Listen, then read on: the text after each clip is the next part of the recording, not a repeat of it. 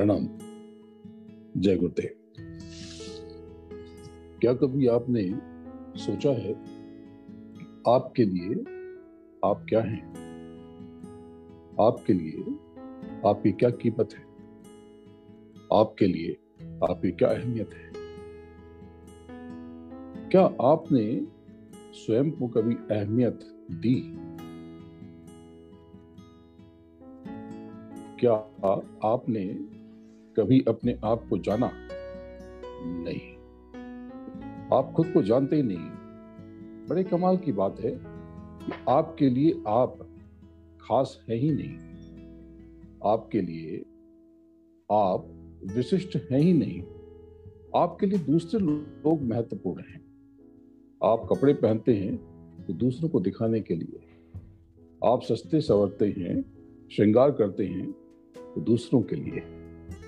आप घर सजाते हैं दूसरों को आकर्षित करने के लिए। गाड़ी खरीदते हैं तो दूसरों पर प्रभाव डालने के लिए। पद चाहते हैं तो दूसरों पर रुआब डालने के लिए। लोग आपको देखें, लोग आपको चाहें, लोग आपको सराहें। आप चिंता भी करते हैं तो इसकी कि लोग क्या कहेंगे?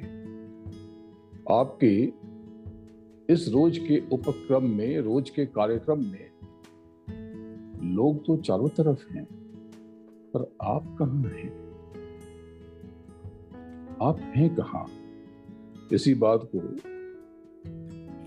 मेरे गुरु परम पूज्य बाबा जय गुरुदेव जी महाराज ने कहा कि आप अपने भीतर उतरो, ध्यान और भजन के द्वारा। सारा खजाना आपके भीतर है।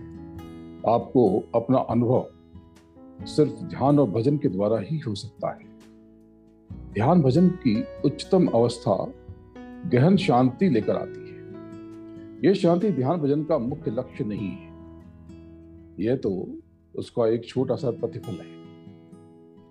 मुख्य लक्ष्य तो उस परम सत्ता का, उस सार का आत्मसात करता है। जिससे आप निर्मित हो, आप जिसका अंश हो। लेकिन ध्यान भजन के नियमित अभ्यास से आप दिन प्रतिदिन अपने भीतर ऊर्जा का संचार महसूस करने लगते हैं। ध्यान भजन में जाने के लिए अंतर का, वैचारिक कलरव, वैचारिक उपद्रव थमना चाहिए, रुकना चाहिए।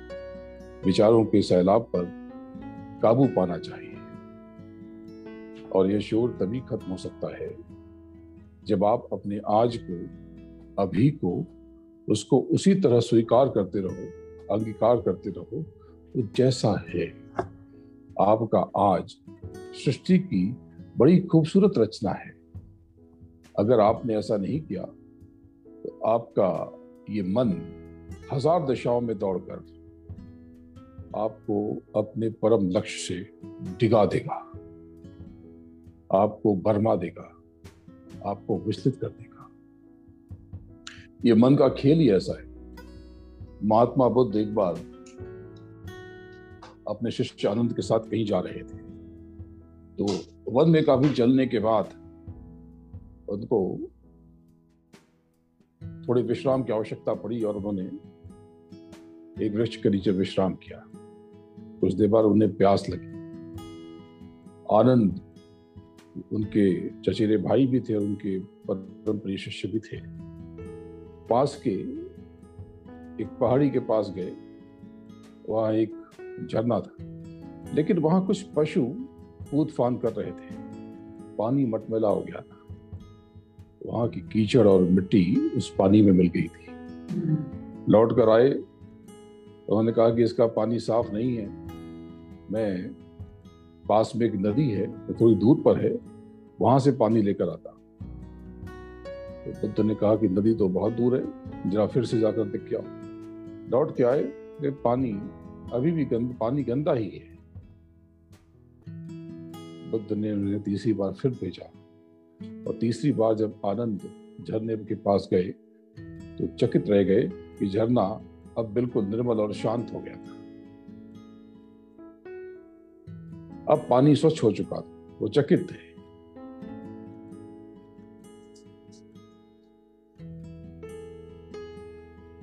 इसी प्रकार से हमारे मन की दशा है। जब आप शांति से उसे देखते हो और कुछ समय बीतता है तो मन का ये कीचड़ नीचे बैठ जाता है और आप अंतर में सहज और निर्मल हो जाते हैं। आज एक बहुत रोचक बात होने वाली है। आप सब अपने पास, अपने साथ एक दर्पण, यानी मिरर अपने साथ रखें, अपने आसपास रखें, या मिरर के नज़दीक रहें। आज मैं आपको जो कुछ बताऊँगा, उसके बाद आप सब अपनी शक्लें ज़रूर देखेंगे।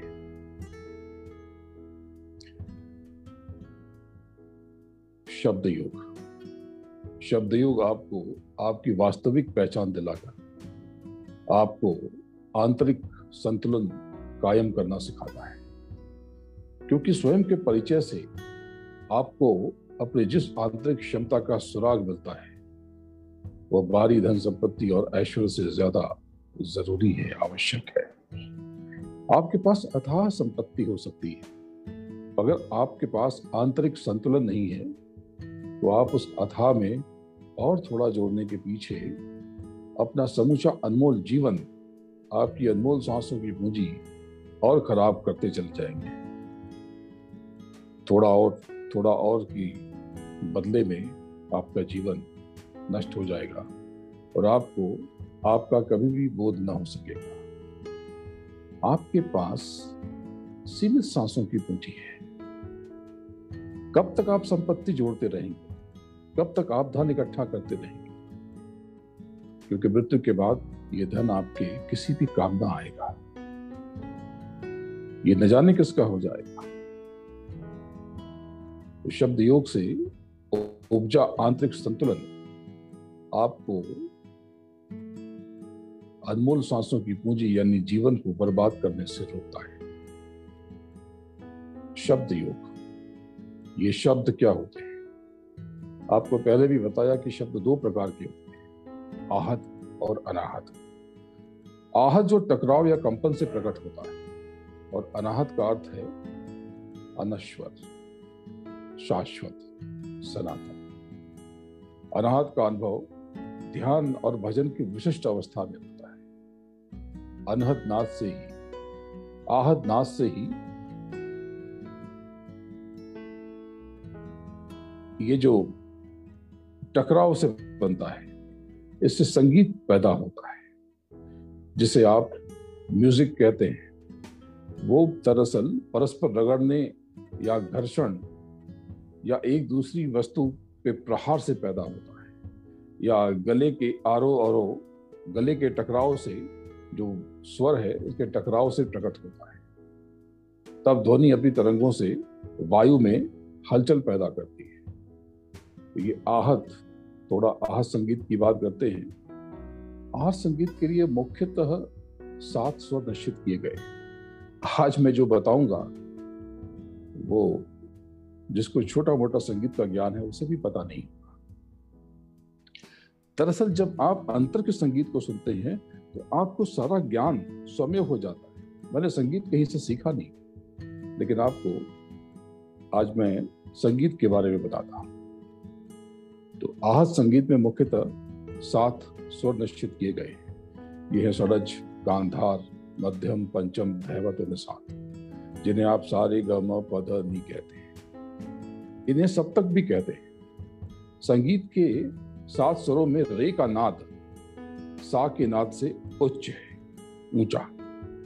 इसी तरह ग का नाद र से ऊपर है और ग की ध्वनि में तरंगों की लंबाई रे की ध्वनि तरंगों से जरा कम है और कंपन की संख्या में रे की तुलना में ज़्यादा है। ये सब आपको पता नहीं इनमें सा और प असल माने गए क्योंकि ये अपनी जगह में, अपनी जगह से ये जरा भी हिलते नहीं है, डिगते नहीं है। बाकी पाँच स्वरों को विकारी भी कहते हैं। विकारी यानी विकृत, क्योंकि इनमें अपने स्थान से कंपित होने की, यानी हिलने डुलने की गुंजाइश रह जाती है। कोई स्वर अपने नियत स्थान से थोड़ा नीचे जाता है तो वह कोमल स्वर कहलाता है। आपने सुना होगा कोमल स्वर। और ऊपर खिसकता है तो तीव्र स्वर हो जाता है। और फिर अपने स्थान पर अगर लौट जाता है तो शुद्ध हो जाता है। रे, ग, ध, नी जब नीचे खिसकते हैं तब ये कोमल बन जाते हैं। और माँ ऊपर पहुंचकर तीव्र बन जाता है। इस तरह सात शुद्ध स्वर, चार कोमल और एक तीव्र बनकर ये कुल कितने हो गए? बारह स्वर। बारह। लेकिन ध्वनि की ऊंचाई और ऊंचाई के आधार पर आहा संगीत में तीन तरह के सप्तक माने गए। साधारण ध्वनि को मध्य और मध्य से ऊपर की ध्वनि को तार और मध्य के नीचे की ध्वनि को मंद सप्तक कहा जाता है। तार सप्तक में तालु मध्य सप्तक में गला और मंद सप्तक में हृदय पर ज़ोर पड़ता है। तो संगीत की बात चली है तो जरा सा आपको और बताते जाता हूँ कि स्वर के ऊपर बिंदु तार सप्तक स्वर के नीचे एक बिंदु मंद सप्तक और बिंदु रहित स्वर मध्य सप्तक इन सप्तकों में कोमल और तीव्र स्वर भी लगाए जाते हैं। आह संगीत में स्वर को लय में निबद्ध होना पड़ता है और लय भी सप्तकों की तरह तीन चरणों से होकर गुजरती है। जैसे सामान्य लय को मध्य लय और सामान्य से तेज लय को त्रुत लय और सामान्य से कम को विलंबित लय कहा जाता है। तो संगीत में समय को बराबर मात्राओं में जब बांटते हैं, तब ये ताल बनता है। और ताल बार बार दोहराया जाता है और हर बार अंतिम टुकड़े को पूरा करते समय जिस टुकड़े से शुरू हुआ था, उसी में आकर ये मिल जाता है और हर टुकड़े को हर हिस्से को मात्रा कहते हैं। मात्रा। तो संगीत में समय को मात्रा से मापा जाता है। तीन ताल में तो जब आप प्रयास करेंगे तो ये तीन ताल में समय या लय को सोलह टुकड़े होते हैं। तो जब आप अभ्यास करेंगे तो समझेंगे। पर ये जो अनाहत शब्द है, ये जरा भिन्न है। उसमें निर्वात गति है, लय है, तान है, सुर भी है। फिर भी वो अनाहत संगीत से जुदा है। बिल्कुल अलग है, अद्भुत है। आहत स्वर, जिन्हें नाम, नाद या शब्द भी कहते हैं, उसमें सुख है, आनंद है, नशा है, मस्ती है। उसमें जो है, वो किसी में भी नहीं है, क्योंकि वो शब्द आपका मूल तत्व है। आपकी देह के तत्व भी शब्दों के, इन्हीं शब्दों के विस्तार से उपजे हैं। जब शब्दों का विस्तार हुआ तो नीचे यहाँ कुछ भी नहीं था। यह आध्यात्म का उच्च ज्ञान है, जिसे कभी आपको बताया जाएगा।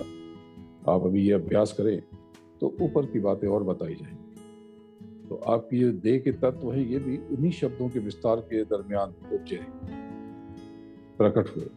पहले कुछ भी नहीं था, न ज़मीन आसमां मगर वो था जो सर्वशक्तिमान है अलमाइटी और उससे शब्दों का विस्तार हुआ भिन्न भिन्न संसार हुआ। वो शब्द ही नाद है, वो नाद असीमित है अनलिमिटेड अलग अलग लोकों और मंडलों में नाद की गति और आवृत्ति बदल जाती आपकी आत्मा शब्द स्वरूप है। ध्यान भजन में, सिर्फ़ ध्यान भजन में ही आप इसका पूर्ण अनुभव कर सकते हैं। देह में जो विकार होते हैं, रोग, ये आपके भीतर से प्रकट होते हैं। आपके अंदर जैसे विचार आते हैं, वैसे ही आप में रासायनिक प्रक्रिया घटित होती जाती है। इस नीचे मृत्यु लोक मंडल में आपकी देह और अधेह यानी आपका शरीर और आत्मा दोनों रासायनिक क्रियाओं में बंधे जब आप ध्यान भजन करते हैं तो आप अपने भीतर उस प्रभु को महसूस करते हैं। क्योंकि आपकी जो सूरत है, आपकी रूह, उसी का अंश है। और जब आप इसको महसूस करते हैं तो आपकी देह से आनंद प्रदान करने वाले हार्मोन्स निकलते हैं। उल्टे और बुरे विचार आपके भीतर कष्ट और पीड़ा देने वाले रसायन का उत्सर्जन करते हैं। इसलिए आप दुखी हो जाते हैं और डिप्रेशन में यानी अवसाद में चले जाते हैं। आपको फिर अच्छा लगता है या बुरा लगता है? कैसा लगता है ये आपके मनोभाव पर निर्भर है। भाव शुद्ध और सकारात्मक रहेंगे तो आप आनंद में सराबोर रहेंगे। ध्यान। ध्यान यानी अपने दिव्य चक्षुओं से देखना। देखने की क्रिया पंक्तिबद्ध है, लकीरबद्ध है। आप एक लकीर में ही देख सकते इस लकीर के बाहर आप नहीं देख सकते। पर सुनने की प्रक्रिया वर्तुलाकार है। पीछे से भी संगीत आए ध्वनि आए, आप सुन सकते हैं। इधर से या उधर से या ऊपर से या नीचे से ध्वनि आए, आप सुन सकते हैं। तो देखना और सुनना, दोनों में बहुत फ़र्क है।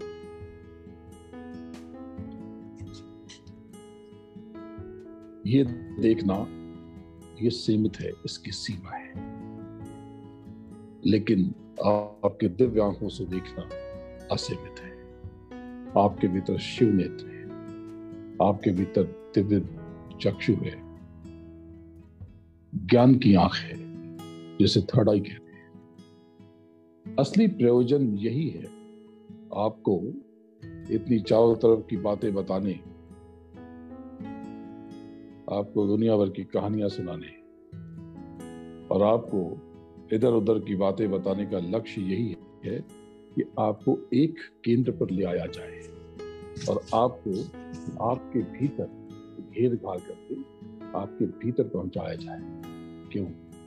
आपके भीतर सब कुछ है। वो अनंत, पूरा ब्रह्मांड आपके भीतर से ही प्रशस्त होता है। यानी, उस ब्रह्मांड के अगर परे भी जाना है, उस ब्रह्मांड में भी जाना है तो इसका मार्ग बाहर से नहीं है। आपके अंदर से है, आपके भीतर से है। परमात्मा आपके भीतर बैठा हुआ है। तो अब ध्यान की तरफ़ चलते हैं। आपको बताया गया पहले कि दोनों आँखों के मध्य में यहाँ पर आज्ञा चक्र है और यहीं पर आपकी अंदर भीतर सुरत, यानी रूह, आपकी जीवात्मा निवास करती है। जीवात्मा इसलिए कि जीव में बंधी है इसलिए जीवात्मा। ये जो आप आँख बंद करते हैं और ये जो अंधकार दिखाई देता है, ये आपके कर्म की उपज है। आपने जो जाने अनजाने में अनंतों जन्मों से जो कर्म किए हैं, ये उसकी वजह से है इसके कारण है। तो आप कहेंगे कि हम तो हमेशा अच्छे कर्म करते हैं। हमने तो कोई बुरी चीज़ की नहीं। तो आप शायद काया की कर्मों की बात कर रहे हैं। जब आध्यात्मिक कर्म की बात की जाती है तो ये तीन प्रक्रियाओं में विभक्त जो देह से किए गए वो भी कर्म, जो वाणी से किए गए तो वो भी कर्म। आपने किसी को अच्छा कहा, किसी को बुरा कहा, आपने कड़वा कहा, मीठा कहा, आपने तीखे वचन कहे, आपने अच्छी बातें कही, आपका कर्म मेहनत हो गया।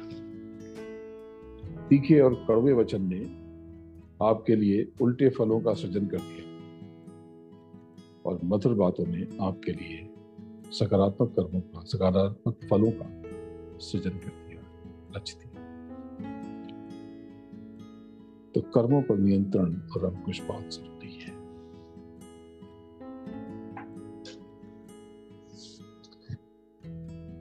आप जब आग बंद करते हैं तो आपको ये जो बुलबुला नज़र आता है, ये जो तरह तरह की लकीरें तरह तरह की गोले या अलग अलग तरह की घूमती हुई आकृतियाँ नज़र आती हैं? ये सिर्फ़ इल्यूजन है, ये भ्रम है, ये कुछ नहीं है। ये कुछ भी नहीं है, ये मिट जाएगा।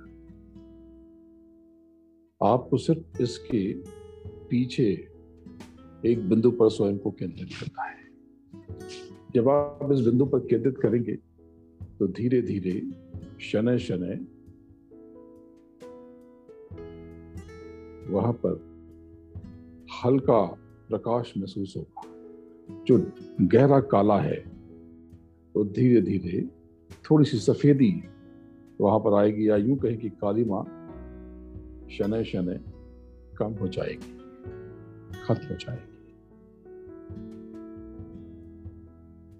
जब ये काली माँ खत्म होगी तो वहाँ पर सितारे जैसी रोशनी उत्पन्न प्रकट आपको पहले बताया गया कि ये इंडेक्स फिंगर और ये अंगूठा, ये ज्ञान मुद्रा बनते हैं। इससे ध्यान में, साधन भजन में बहुत मदद मिलती है, बहुत सहायता मिलती है। तो ध्यान पर बैठते हैं। मैंने आपको पहले बताया है कि ध्यान पर बैठने के लिए इन बाहरी चरण आँखों को विराम देते हैं और ऊपर से कुछ ढक लेते हैं। ये क्यों हैं ये जो बाहर की त्वचा बनाई गई है, ये बहुत पतली बनाई गई जब भी कोई भी प्रकाश यहाँ से वहाँ गुजरेगा, आपका ध्यान भंग हो जाएगा। तो जब आप ऊपर से कुछ ढक लेते हैं तो बाहर ध्यान के डिगने की संभावना कम हो जाती है। आप सब बैठ जाएँ। आग बंद करके सीधे देखें। गहरी सांस लेकर के खुद को स्थिर कर लें।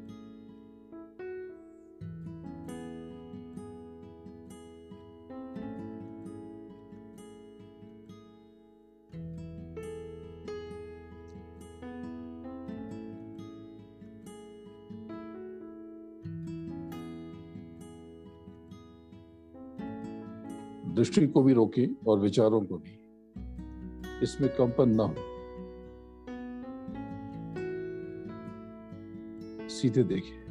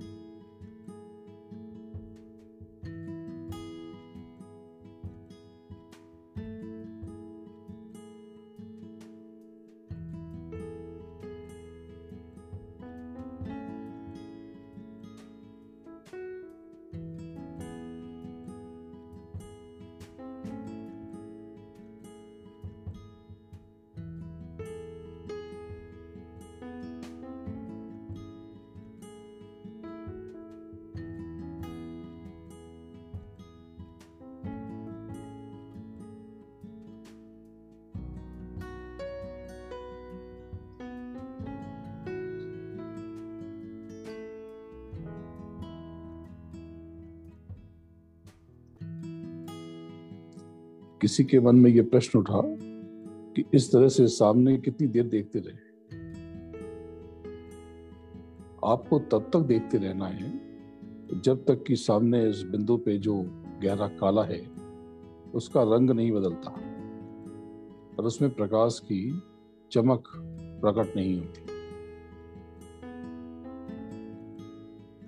लेकिन जब तक ये नहीं दिख रहा, तब तक का अभ्यास आपको लौकिक जगत की हर चीज़ देने की क्षमता रखता है।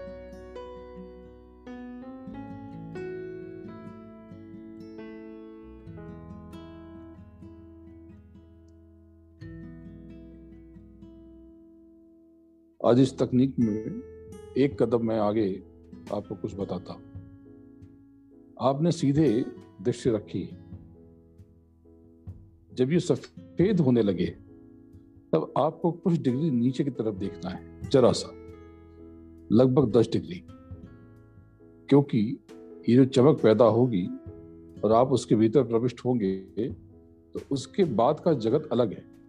यहाँ पर आकाश ऊपर है, लेकिन उस छिद्र के बाद, उस विशिष्ट अनुभव के बाद आप चकित रह जाएँगे, क्योंकि वहाँ पर आकाश नीचे है। इसलिए आपको कुछ डिग्री नीचे रखना पड़ेगा। और उस अद्भुत मंजर के लिए तैयार रहना है, बेचैन नहीं होना है, वरना कई बार ध्यान में अभ्यासी सिहर जाते, घबरा जाते। ये क्या हो गया? कुछ गलती हो गई, कुछ भूल हो गई। नहीं, ये बिल्कुल भी भूल नहीं। तो आप सीधे देखते रहे।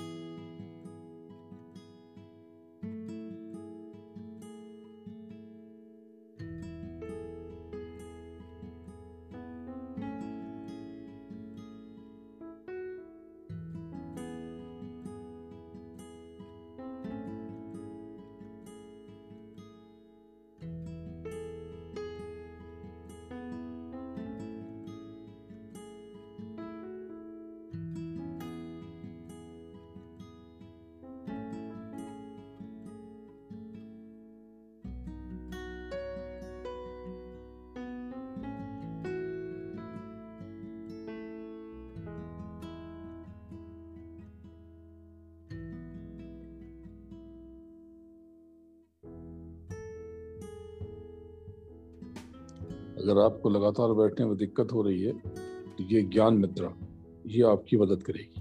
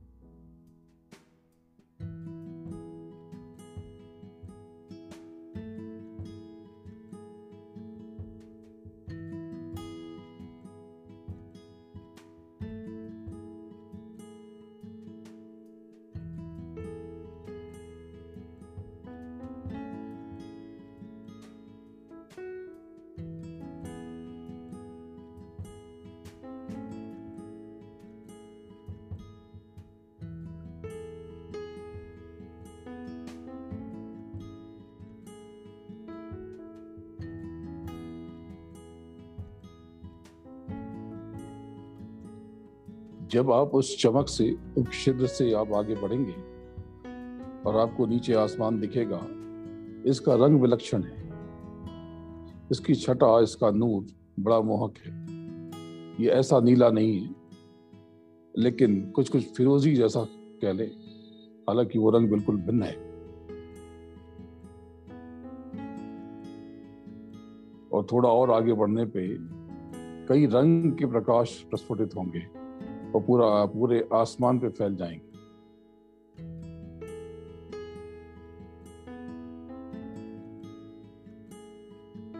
उस प्रकाश में सूखापन नहीं होगा एक जीवन होगा, एक चमक होगी। और जब आप आगे बढ़ेंगे, जब उसका मूल जहाँ से वो प्रस्फुटित हो रहा है, आप हैरान हो जाएँगे। तो बहुत अद्भुत मंजर है। तब वहाँ जाकर के आपको स्वयं का और अपने गुरु का प्रथम परिचय मिलेगा। ये जो स्थान है, इसी को कुंज गली कहते हैं। यही मधुबन है, यही दूज का चाँद है। यही नाथ द्वारा है और यही गुरु चरण है।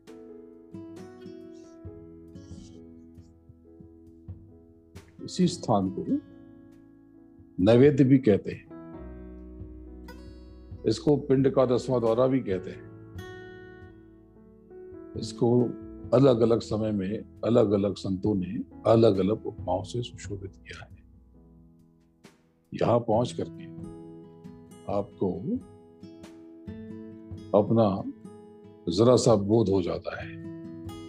तब आप ये समझने लगते हैं कि आप ये शरीर मात्र नहीं है। ये देह आप इसे इस्तेमाल ज़रूर कर रहे हैं। लेकिन आप ये देह, ये बॉडी नहीं है। यहाँ पर जड़ और चेतन की गांठ लगी। जड़ यानी निर्जीव और चेतन यानी सजीव लाइफ लिविंग थिंग इन दोनों के मिलने से ही लिविंग थिंग बनती है। यहाँ पर पाँच तत्व जल, पृथ्वी, अग्नि, वायु और आकाश और तीन गुण। रजोगुण, सतोगुण, तमोगुण। इसकी गांठ लगी हुई। इसी को संतों ने अष्ट कमल दल कहा। ये बहुत ऊपर का विज्ञान है। इसको आपको कभी समझाया जाएगा। अब धीरे धीरे आप लोग वापस आ जाएँगे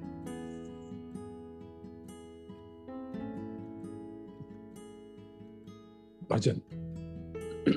भजन यानी भज और श्रवण। आपके मन में तो कौतूहल आ गया कि आपने कहा था कि आज कुछ अलग बताएँगे। मिरर लेके बैठो, दर्पण लेके बैठो। हाँ वो मैं बताऊँगा। वो हिस्सा इस वेबिनार के, इस वेबिनार का आखिरी पार्ट होगा, आखिरी हिस्सा होगा। वो सच में बहुत रोचक है आपके लिए, बहुत नई जानकारी होगी। लेकिन पहले आत्मबोध की बात कर लें और असली चीज़ों की बात कर लें तो श्रवण, उस ब्रह्मनाद को सुनना, उस आकाशी नाद को सुनना, जो परमात्मा का प्रभु का स्वर है। तो उसको सुनने की प्रक्रिया को भजन कहते हैं। ये एकदम शांत जगह पर या फिर ऐसे समय पर जब शांति हो, तब बहुत सुंदर होती है। मैं इस समय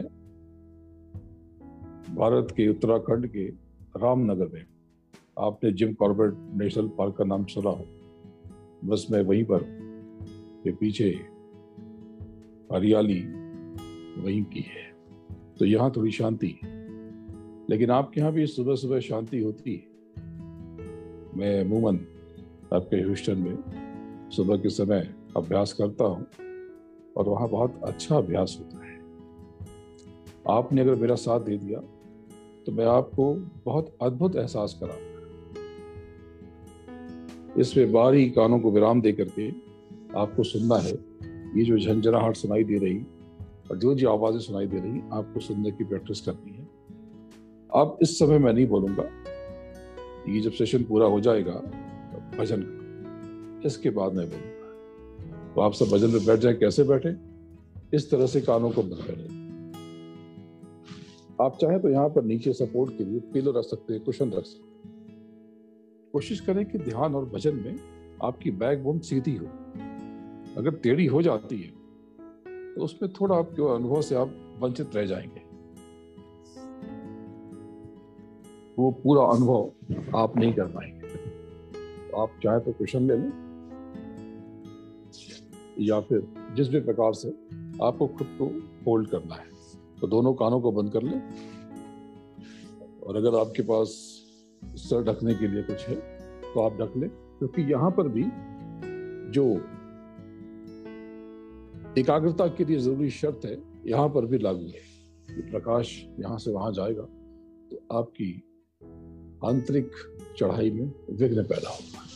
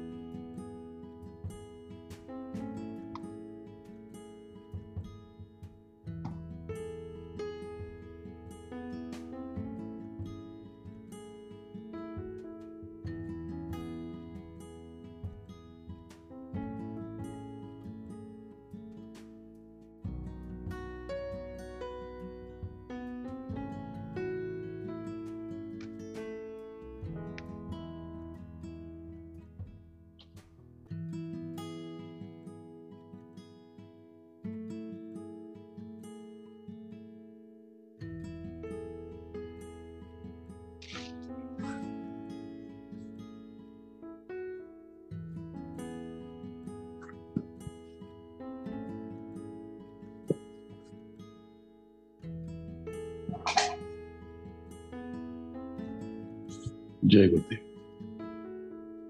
ये जो आपने वाइब्रेशन सुनी, आज मैंने आपको थोड़ा ज़्यादा देर बिठाया।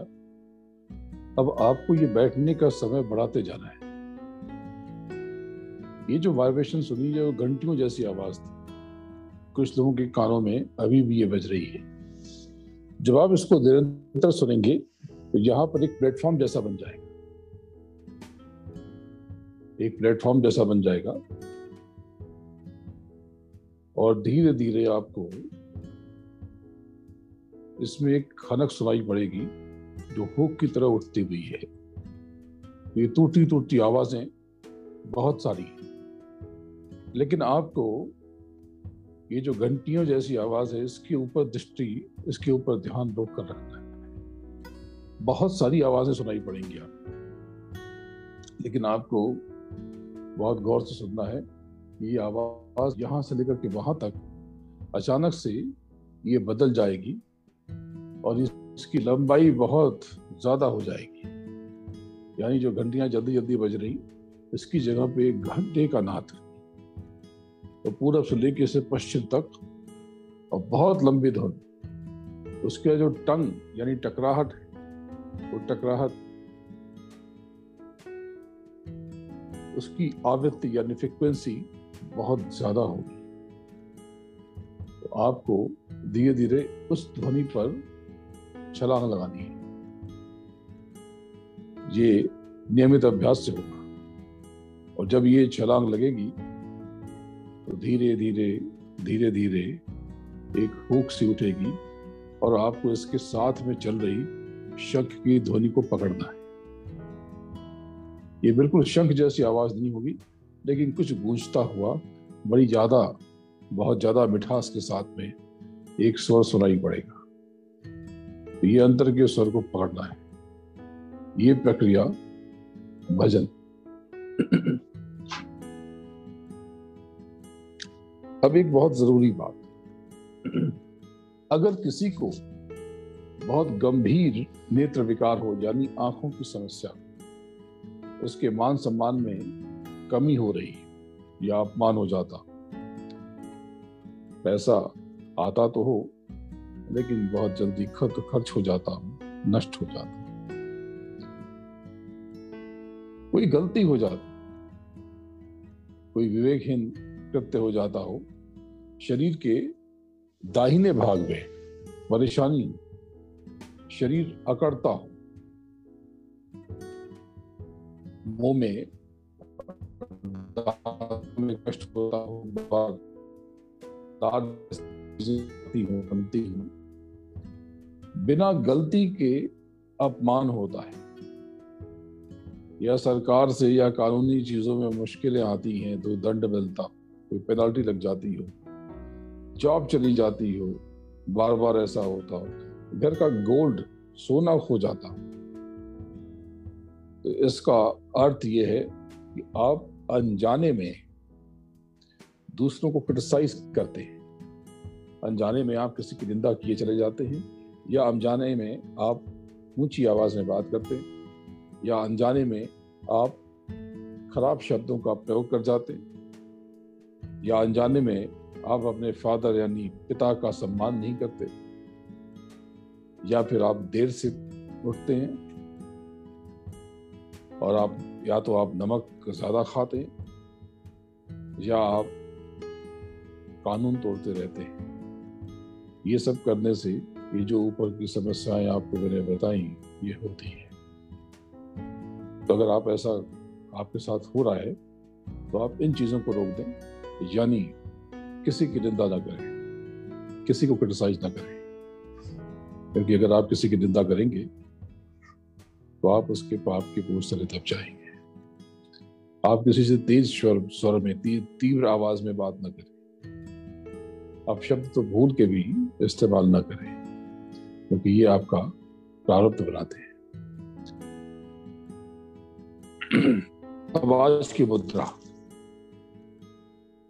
आज आपको सूर्य मुद्रा के बारे में बताते हैं। ये रिंग फिंगर है, यानी अनामिका उंगली। इसको आपको नीचे की तरफ़ फोल्ड करना है और अंगूठे से दबा देना और इसको रोक करके रखना है। ये दिन में पंद्रह पंद्रह मिनट दो बार करना है। इससे क्या हो इससे आपको जिसको डायबिटीज़ है, उससे बहुत राहत मिलेगी। इससे कोलेस्ट्रॉल कम होगा। इसका वेट ज़्यादा है, इससे फ़ायदा होगा। इससे आँखों की रोशनी बढ़ेगी। और आँखों में जो मोतियाबिंद की समस्या है, इससे उनको राहत मिलेगी अब आज बड़ी अनूठी चीज़ बताते हैं। आप सब मिरर में स्वयं को देख लें तो ललाट है माथा, यहाँ से यहाँ तक का स्थान। इसको गौर से देखें कि ये कैसा है। ये ब्रॉड है, सकरा है, कैसा है? क्योंकि जिसका ये स्थान ललाट, ये माथा चौड़ा होता है, बहुत ब्रॉड लगता है। ऐसे लोग बड़े भाग्यशाली होते हैं, बड़े गुड़ी होते हैं। इनके भीतर कॉन्फिडेंस बहुत होता है। आत्मविश्वास इनके भीतर बहुत होता है। ये बड़े दिलदार होते हैं, उदार दिल के मालिक होते हैं और ये पॉजिटिव होते हैं। लेकिन कभी कभी इनके भीतर अहंकार आ जाता है।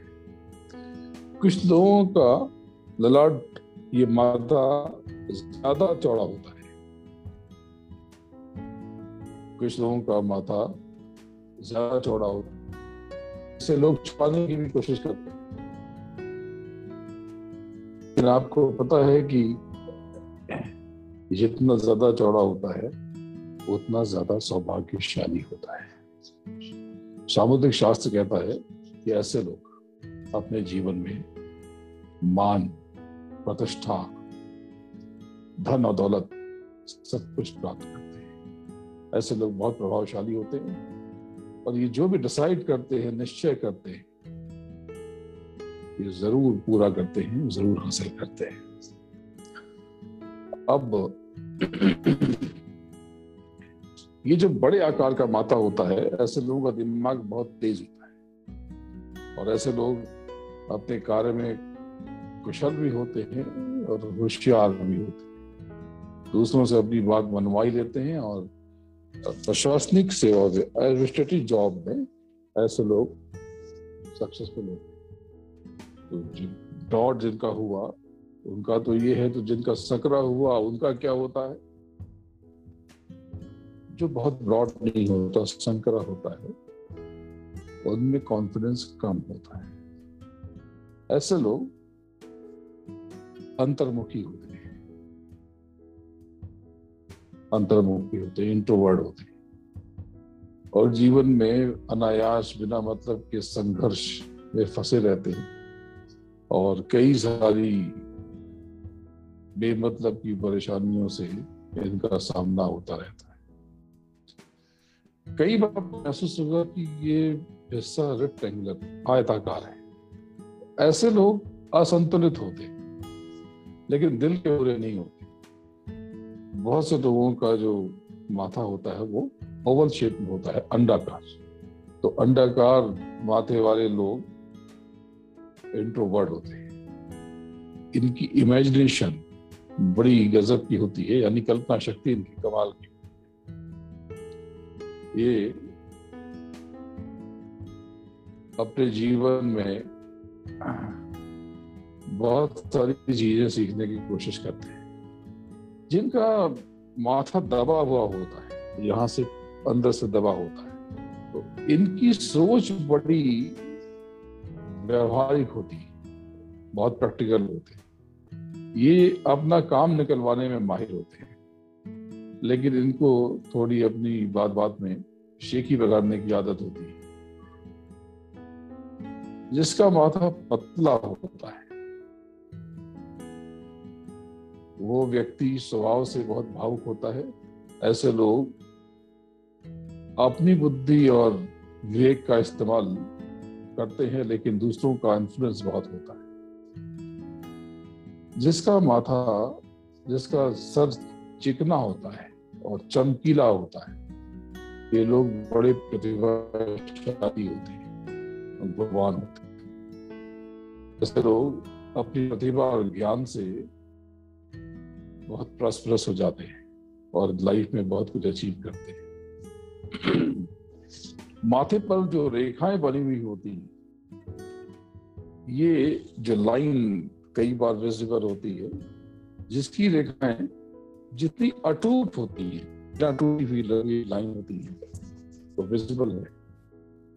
जीवन इनका बहुत ज़्यादा होता है।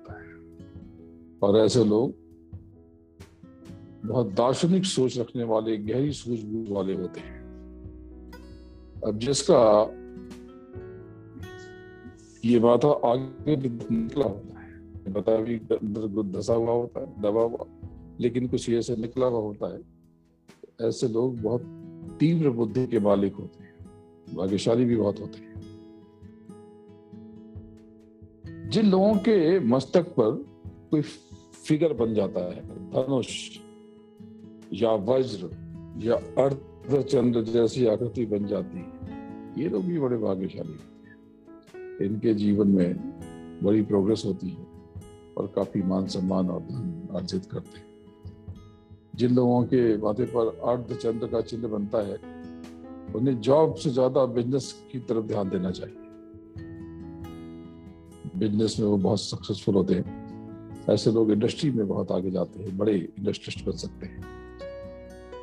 कई बार किसी के सर पर शंख का निशान भी हो सकता है, शंख जो बजाते हैं। तो ऐसे लोगों की रुचि, जब ऐसे सिकोड़ते हैं तो शंख अगर, शंख की आकृति दिख रही है तो ऐसे लोग स्पिरिचुअल ग्रोथ बहुत, ज़्यादा इनकी होती है और ऐसे लोग बहुत बड़े आध्यात्मिक गुरु होते हैं, बन सकते हैं। और सौभाग्यशाली होने के साथ में बहुत बैलेंस्ड लाइफ संतुलित जीवन जीते और उनका जीवन एक आदर्श की तरह होता है। बहुत कम लोग होते हैं, लेकिन ऐसे लोग भी होते हैं जिनके फोरेट के ऊपर में स्वास्थ्य का निशान बनता है। हाथों में भी ये बनता है और जैसे आप देखेंगे मेरे हाथ में ये। यहाँ पर स्वास्तिक का निशान बन रहा तो ये स्वास्तिक का निशान कई बार फोरहेड में भी बनता है। अगर ऐसा निशान बनता है तो ऐसे लोग जीवन में बहुत सौभाग्यशाली होते हैं और अकूत धन संपत्ति अर्जित करते हैं। ऐसे लोग बड़ा उत्तम जीवन जीते हैं। ऐसे लोग बहुत सुंदर जीवन जीते हैं। तो ये तो हो गई आपके सर की बात। इसके बाद और भी चीज़ें। बता देता मिनट बचे हैं। जिसकी नाक सीधी लेकिन छोटी होती है। ऐसे लोग भाग्यशाली भी होते हैं और धर्मात्मा भी होते हैं। बड़ी नाक वाले या हाथी जैसी नाक वाले लोग ये भोग विलास की प्रवृत्ति रखते हैं। टेढ़ी मेढ़ी नाक जिसकी होती या कटी फटी होती है, आगे से मोटी होती है, ऐसे लोग उल्टे कर्मों की तरफ़ जल्दी अग्रसर हो जाते हैं। और जिसकी नाक का केवल आगे का हिस्सा थोड़ा टेढ़ा हो या झुकवा हो, वो बहुत प्रॉस्परस होता है। तोते के समान अगर ना हो, ऐसे आकर के नीचे झुकी हुई होती तो ऐसे लोग बहुत ऊँचे पदों पर जाते और सुखी जीवन जीते हैं। जिनकी नाक नीचे की तरफ़ झुकी हुई होती है, वो बड़े मनमौजी होते हैं। अब एक ज़रूरी बात चलते चलते कि आपकी देह में जो बीमारियाँ पैदा होती हैं, आपके विचारों से, आपकी मानसिक स्थिति से पैदा होती है। मन में जैसे विचार आते हैं, आपके शरीर में उसी प्रकार से रासायनिक क्रिया घटित होती है। आपका मन, दोनों ये रासायनिक रासायनिक खेल में बंधा हुआ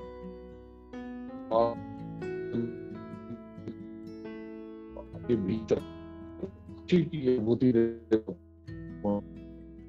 और जब आप परेशान होते हैं तो कुछ दिन वाले रसायनों का उत्सर्जन है। ये आपको बताया है। भारतीय दर्शन में सभी पदार्थों का जो मूल माना गया है, ये फाइव एलिमेंट्स जल, पृथ्वी, अग्नि, वायु और आकाश। जल जिसको फोर्स भी कहते हैं, पृथ्वी जिसको मैटर कहते हैं अग्नि जिसको एनर्जी कहते हैं, वायु जिसको क्वाक कहते हैं, और आकाश जिसको स्पेस कहते हैं। ये पंच महाभूत जिनसे स्थूल सृष्टि का प्रत्येक पदार्थ निर्मित है।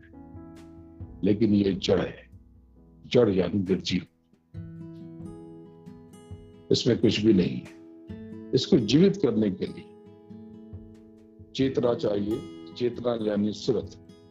सुरत यानी आपकी रूह, जो आप में भी है। सुरत आत्मा। सांख्य शास्त्र कहता है कि स्थूल प्रकृति इन्हीं पंचमहाभूतों से बनी है। अन्नमय शरीर भी इन्हीं से निर्मित है। और प्राचीन ग्रीक में भी इथर यानी आकाश को छोड़कर इनमें से चारों तत्वों का उल्लेख मिलता है। फारस के एक बहुत बड़े रसज्ञ हुए थे। रसायन शास्त्री जबीर इब्न हयान और यूनान में अरस्तु। ये भी इसके सूत्रधार माने जाते हैं। हिंदू विचारधारा के समान ही यूनानी, जापानी और बौद्ध धर्म में भी, इन मतों में भी, इन पंच तत्वों का बहुत महत्व है। तो बड़ा अच्छा है। अभी बहुत सारी बातें बताने के लिए बची हुई है। तो ये आपको अगले वेबिनार में, यानी सितंबर मंथ के पहले शनिवार को हम लोग मिलेंगे और इस पर बात करेंगे। ये जो आपको ध्यान और भजन आपको बताया और सिखाया गया, इसकी आगे की प्रैक्टिस के लिए आपको नियमित अभ्यास ज़रूरी है। अगर आप ये करेंगे तो महाराज की दया से आप सलाह बोलोगे अभी तो आपको कुछ नहीं बताया। बहुत जरा सा बताया है और बहुत कुछ बचा हुआ है। आपके भीतर अपार संभावना है। अनंत। इसी रहस्य को और सुलझाएँगे और इस गूढ़ता में थोड़ा और समाधान ढूंढेंगे अपने अगले वेबिनार में। तब तक आप सबको प्रणाम। आप सबका मैं आभारी हूँ। जय गुरु।